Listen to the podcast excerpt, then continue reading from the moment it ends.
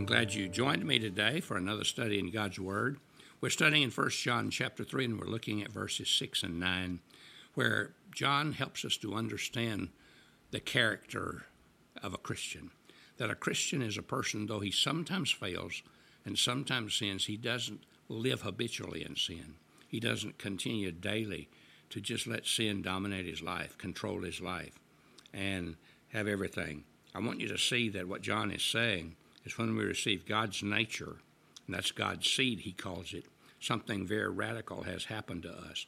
There's a deep inward transformation which changes us from the inside out. Because of that change, this process can never be reversed. God's seed or God's spirit will always be there for us. But what are the lessons we can learn from these verses? What do they teach us? I think God uses many things to continue to bring us to dependence upon Him. And what I mean by that is this since we have God's nature and He wants to give us victory over sin, even though we may fail at times, He will not allow us to habitually sin because He will continually push push against those circumstances and pressures and trials that, that want to push us toward sin. I think this is the explanation for many of the pressures and trials we go through. Certainly not all of them, but we get into a circumstance where we don't know what to do.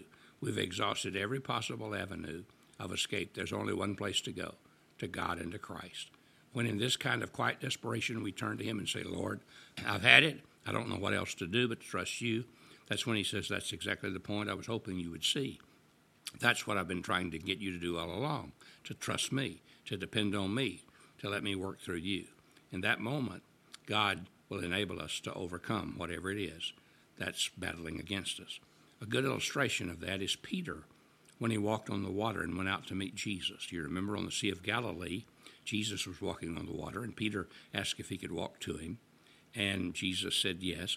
And when he kept his eyes on Jesus, he stepped out of the boat and he began to walk toward Jesus. But then when he began to look at the wind and the waves, he began to lose that walk and he began to sink. And it was a cry of desperation when he said, Lord, save me. In other words, if you don't save me, I'm going to, I'm going to just drown here.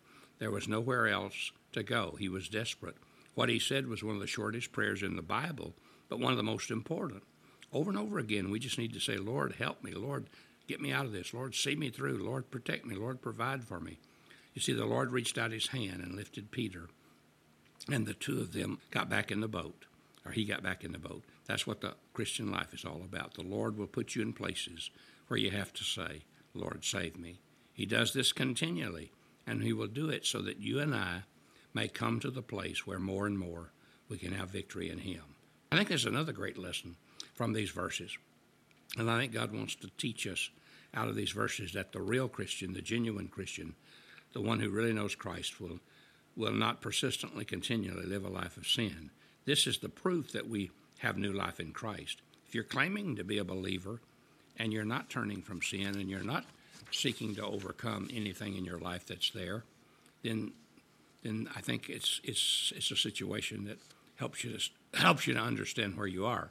If you are a true believer, as you grow in Christ, God will continually point out things in your life that need to come out.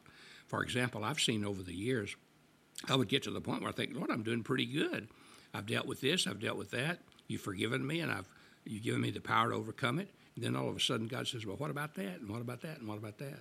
And I hadn't seen it before. I hadn't thought about it before. And God begins to, He doesn't pour the whole load on us at one time. If He did, we'd probably give up.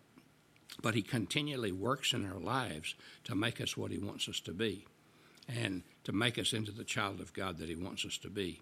So that's what God is trying to say. It's my prayer that in these verses that we will see that that we can have the excitement of a person who's living in victory and that we can remember that though we sometimes fail, we can immediately confess our sins, and He will cleanse us of our sins and take away all unrighteousness and make us into a new person in Christ.